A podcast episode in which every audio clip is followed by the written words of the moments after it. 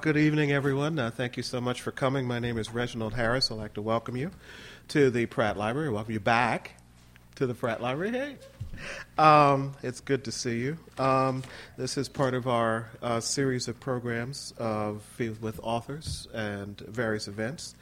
And uh, I want to uh, point out our lovely compass over there on the table. Uh, please feel free to pick those up and also mention two things uh, that are coming up in the next uh, couple of weeks back to back. We have Achy Obejas and Robert Arellano, um, two authors with uh, novels about Cuba, coming on March the 23rd, and then the next day, Robert Roper talking about Walt Whitman and his brothers and their um, lives during the Civil War. That's uh, March 24th, so be, please be sure to come with that. Um, it's a great pleasure tonight to welcome Peter Schechter to the Pratt Library to talk about his new novel, Pipeline. a new president and his young White House staff face a national crisis. California on the brink of disaster. A saber rattling Russia using its natural gas reserves as a weapon. While these may sound like headlines from recent months' news, they are in fact elements of Peter Schechter's gripping new thriller Pipeline, uh, they he's the realism of his book um, will keep you turning pages and also keep you up at night worrying that it could all come true. Um, you did almost too good a job, unfortunately, here. Uh, ranging from Moscow and Lima, uh, Peru, to the Oval Office and a maximum security prison in Sacramento. Uh, pipeline enmeshed readers in a tale of a new Cold War fueled by our dependence on foreign oil and uh, one of our experts on energy, Texas oil man T. Boone Pickens, who we all know from his commercials, if nothing else, says Pipeline is a work of fiction, but not by much. Um, another mystery, and one we hope that uh, Peter will grace us with solving a little bit tonight, is how he manages to do everything that he does. He's an author, a blogger, a restaurateur, farmer with 60 goats, three donkeys, three llamas, and two horses a winemaker, uh, husband, and father of two daughters. In addition to that, he, like most writers, they tell you don't quit your day job. He does have a day job as well, uh, running a 50 person political consulting firm as one of the founding partners of Chlopak, Leonard Schechter and Associates in Washington, D.C., advising politicians, foreign companies, corporations in trouble, and organizations wanting to change the political dynamic here in the United States. His Inside the Beltway and international experience show in a level of detail and disturbing plausibility of his thrillers, both his first point of entry and now Pipeline. As Brian Kelly, editor of the U.S. News and World Report, has written, Peter Schechter knows the way the world works and how it can go dangerously wrong. And he's here to tell us how it goes wrong in Pipeline. Ladies and gentlemen, Peter Schechter.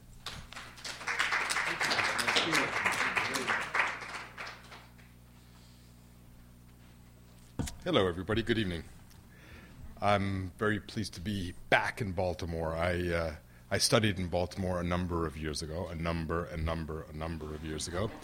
Um, before Baltimore became a tourist hub and had all these beautiful things built downtown, that's when I was here. And then I left, and then they decided to to uh, beautify the downtown area. So uh, we always come back with uh, Rosa and I. My wife is here with me, Rosa, and we always come back uh, with the kids and take them around and show them the new Baltimore. So it's a pleasure. It's a pleasure to be here. I'm not a professional author, uh, as you heard from Reggie's very too kind introduction. I'm not a professional author, so I don't have a set shtick um, when I do my book presentations. And I will confess to you that this is my very first library presentation.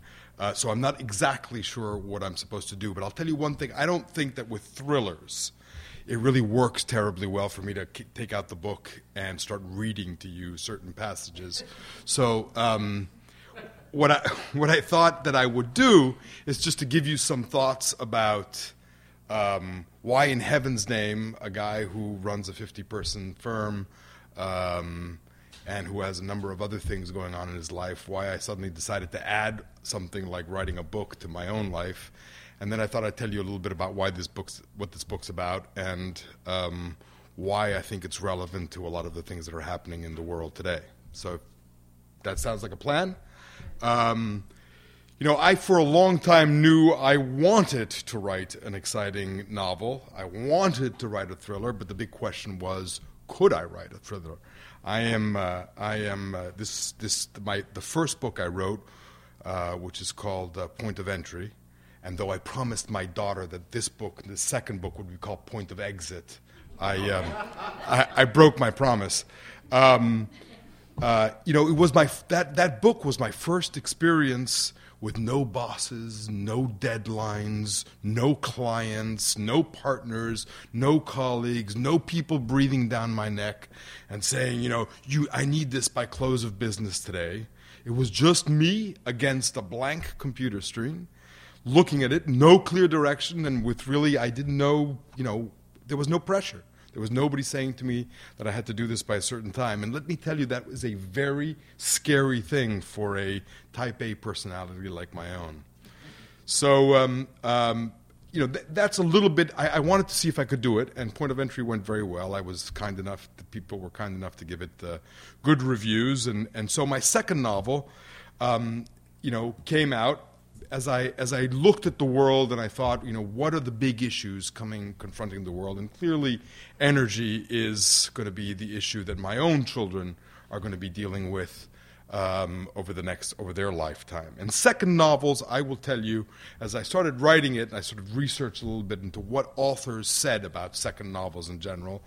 And I will tell you that second novels are notoriously harder to write than first ones, and Pipeline was no exception. You know, the bar was suddenly raised because suddenly, in your first book, you're a first time happy go lucky author. You don't know what's right, you don't know what's wrong, you're basically winging it, seeing if it goes well. The second book, you've been told by your editor what he liked and didn't like in your first book, and so you're trying, the bar has been raised, and the happy go lucky first time author is suddenly now a slightly more professional at this um, and so you, you it's, it's, it's, it's, more, it's somewhat more suffering. But I'll tell you that it still is an enormous pleasure to write. It's an enormous pleasure, and it's enormously fun to write because one of the most exciting things about writing is that there are surprises even for the author.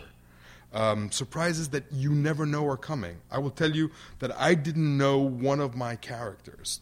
There's a dad of the main character. A dad shows up and he suddenly is very courageous and brave and really resolves a problem for the for the main character. Now I didn't know the dad would exist until 20 minutes before he showed up in my brain. And so it, it's a it's an amazing process as you go. How do I resolve the problem? How do I get this plot one step further? Let's invent a dad. And suddenly this dad came out who is, uh, he, he's German, he lives in Frankfurt, so on and so forth. And, and, uh, and that is really what is enormously fun. Killings that pop up from one minute to the next that uh, I didn't know uh, this person would be murdered. So that, it still is, it still is, uh, that, that is really fundamentally what is enormously, enormously fun about writing. Now let's talk a little bit about the book and uh, the few thoughts of, of, about substance. Whoa, let me put this here. Um, for those of you who've not yet read it, and that is everybody in this room except my wife, um, I will give you a 30 second preview of what it's about. The book ricochets between Russia and Lima, Peru, and Washington, D.C., and about the fight for access to natural gas. Natural gas is going to be the fuel of the future. And natural gas is the last stop in the fossil fuel line before we move entirely to, to renewable energies. It is a cheaper gas. It is a cheaper fossil fuel. It is a cleaner burning fossil fuel. And it, it, the world is going to start moving to natural gas. And you can see it already. Just ask T. Boone Pickens. He's uh, telling us every day on television about the move to natural gas. Now, a big bad Russian gas company is plotting to secretly take over the natural gas fields in the western, the biggest natural gas fields in the western hemisphere, which are located in Peru. And once they do that, once they take over those gas fields, Russia will control the world trade in natural gas through pipelines to Europe and through shipping to the United States from, from Peru. And um, how America is trapped by this and how America, which is in crisis and an economic crisis, becomes ensnared in Russia's plan, and how, how one young Hispanic White House advisor solves this problem and gets America out of this trap is fundamentally what pipeline is all about. Now, you know, I think that those are a little bit the that, that's the plot, but the book is really fundamentally about some of the most pressing issues of our time and the pressing issues, as I said, of our children's time. It's about energy, and if you just think of it, most of our transportation, our electricity, our heating, our manufacturing, our factory outputs all depend on fuel sources from an increasingly nasty world. America's energy dependence in the last 10 years has risen from 28% of imported fuel to over 70% last year of imported fuel. Our dependence is growing every day on import on people who do not like us, who do not want to do us good, who sell us their who sell us their energy, but who have no particular interest in our welfare. And this is a recipe for disaster. Now, it's something that the New York Times columnist Tom Friedman has been banging his, his, uh, his bully pulpit about for many, many years, and he's called it a geo green strategy. And that means that we have to reduce our energy dependence not only for environmental reasons, though that is reason enough, but we need to reduce our energy dependence also for the good of our own national security. And unless we do that, unless we start doing that now, our options to deal with shortages and boycotts and a growing need for power generation are going to be severely curtailed. The third thing about the third part of substance of the book is I've been gratified that I managed to pick up the newspapers every day and somehow I got my crystal ball right. And in those in those daily newspapers, I find the plots of pipeline the pipeline's plot reflected in the front pages of of, uh, of the newspaper.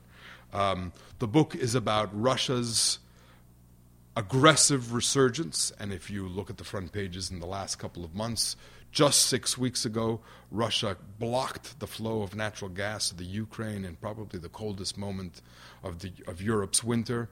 And that natural gas blockage basically froze out churches and homes and schools as far away as Frankfurt, Germany. It also, Russia, also as part of its aggressive resurgence, last summer waged an invasion against a very small neighbor, the Republic of Georgia. And so a lot of people are very concerned about what, how Russia is using its rich fuel, um, its fuel richness, and how it will, and how will it, uh, will it move forward in foreign policy uh, in a way that is somewhat more integrated with the world and not as aggressive. The book is also about the sharp debate between environmental hopes and energy needs. You'll remember all through the campaign the screams of certain people in the Republican Party who were screaming, drill, baby, drill. And uh, it, it really encompasses everything the book's about. I mean, do we drill, baby, drill? Or do we try to find another solution for our energy dependence? Now, one thing I do want to say is I finished this book in May of 2008. And in September of 2008, in late August of 2008, um, Governor Sarah Palin appeared on the national political scene. However, my CIA director is a very sexy, very tough, very mean Alaskan politician whose name is Martha Rollins, and she came first. Um, Pipeline also obviously zeroes in on the on the global race to secure natural gas, and that you can see that every day in T. Boone, what in what T. Pickens, and as I said, uh, and as he says, it is the last fossil fuel that we will use before we all move to much more renewable energies such as wind and solar and battery, et cetera, et cetera. Now, looking looking back on on uh, on uh, the, my own my own last twenty years of professional life. Um, I will tell you that the book is also about the psychoanalytical response of the frustrations of a political consultant. You know, I've spent a good part of my life trying to advise politicians on what to say, what to do, how to run campaigns.